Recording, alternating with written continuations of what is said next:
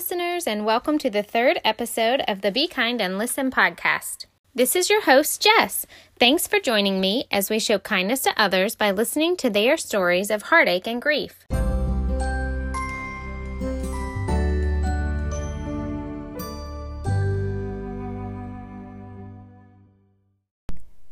Today's guest is my friend Lacey. She's been married to her husband Ben for 16 years and they have two children Ethan, who is 13, and Sadie, who is 10. They enjoy being outdoors together and have a goal to visit as many national parks as possible. They also enjoy watching their children compete in cross country and swimming. Lacey, thank you so much for joining us today and sharing your story. Thank you, Jess, for having me when you asked me to share my story about postpartum, I thought about how I wanted to present this information and to be sensitive to anyone who may be struggling with it or who may think they're struggling with it. To be clear, I am not a physician and I am not diagnosing anyone who may have or feel that they are struggling with postpartum. But this is my story. After eight long months of trying to get pregnant, my husband and I had finally got the news that we were expecting our second child. And I we were very excited. But almost as soon as I found out I was pregnant, I started to feel very, very sick. And for me, that was nine very hard, long months of struggle, illness, and sick. And then we had a day set for a C section. And when we went in, I was so excited and so ready for this journey to be over and meet my daughter. When I woke up in recovery from the C section, I knew almost right away that something just wasn't right. I felt this overwhelming sense of just sorrow. I was very weepy. I felt out of control. I felt um, overwhelmed by visitors, by their chatter in the background. Everything just seemed so overwhelming. And I knew that this wasn't normal to the person that I was. I shared what I was feeling with my doctor, which she assured me that what I was going through was quite normal for women right after birth. We have such an influx and change in our hormones that it can affect us in very different ways. And she asked me to wait a week or two to see if I started to feel better. And as women do, after they give birth, a few weeks after, I had a menstrual cycle and I started to feel better. Or at least for me, it was I was trying to convince myself that I was feeling better. By nature, without this struggle, before this struggle, I am very confident, self assured, half glass full, do it myself person. So for me to admit that there was something wrong with me or that I was feeling something of defeat was just a challenge for me. I wanted to overcome this on my own. I didn't want to have to face this struggle or admit that something was wrong. The depression, feeling the way I was, came on very slowly. If you've ever been to the store and you see the, a donation funnel, you drop a coin in the top, and at first it spins around in big wide circles at the top, and as it funnels down, it goes quicker and faster until it drops. And I would say that my my depression was something like that. At first, it wasn't every day; it was maybe one or two days a month. But as the weeks and the months went on, I funneled down and the days came more often. And what I was feeling was an overwhelming sense of numbness. I had no joy in my children, no joy in my marriage. I just really felt nothing. No happiness, no sorrow. I was withdrawing from friends and family. I really just wanted to stay in bed all day and stare at the wall. I felt so ashamed of what I was feeling, and I let fear of of what I was doing and thinking hold me back from asking for help. I was becoming aware of the fact that this problem may be something that I couldn't just talk myself out of. I couldn't give myself a pep talk and say, That's enough, get up, get moving. It was like a dark shadow or cloud that just fell over my life and I couldn't shake it. I began to talk to God and really just cry to Him. He was the only person that I trusted with this secret. I felt ashamed to tell my friends or family or my husband. I didn't want to disappoint them. And I felt embarrassed. I didn't want people to know that I laid in bed all day. And I just didn't want them to judge me. I was afraid they wouldn't understand what I was feeling. and why I couldn't just snap out of it. So I prayed and I talked to God and I asked Him to help me overcome this sadness and sorrow and this numbness in my life. I was waiting for Him.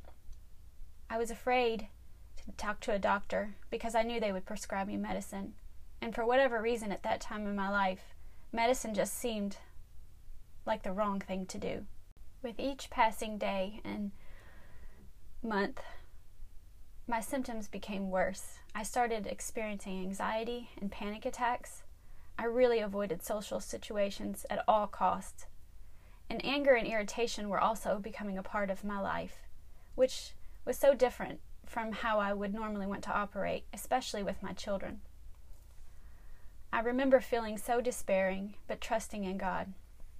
I knew He had a plan for me. And so I call it the last day that I let depression rule me. I was downstairs cooking dinner for my children and my husband, and I heard music from a toy upstairs that I knew I had bought my children for Christmas. By this time, they were four and one. I ran upstairs and found them sitting in the floor of the room that I'd hid the toys in, and they were all out on the floor. Now, any mother would have been disappointed to see that her child had found their Christmas presents. But my reaction was not um, was not proper.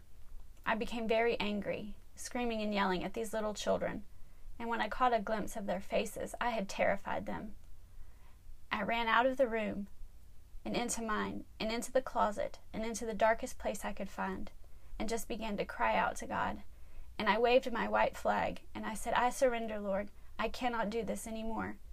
I need your help. I need help. When I left the closet, I went and found my children, and I hugged them, and I apologized to them, and I cried. I let them see that I was sorry, and I hope that it did not stay with them in their young hearts and minds. That night I went to bed praying the same prayer that God would help me, that He would show me the way, and that I would have the courage to trust Him.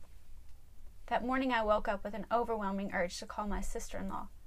I called her on the phone and said, Can I come and speak to you? I need to talk to you about something. She must have sensed my urgency and said, Yes, come right away. So I went to her house and I sat at her table and I shared with her, in much greater detail than what I'm sharing here, about all that I had been thinking and feeling and going through over the last year and some months.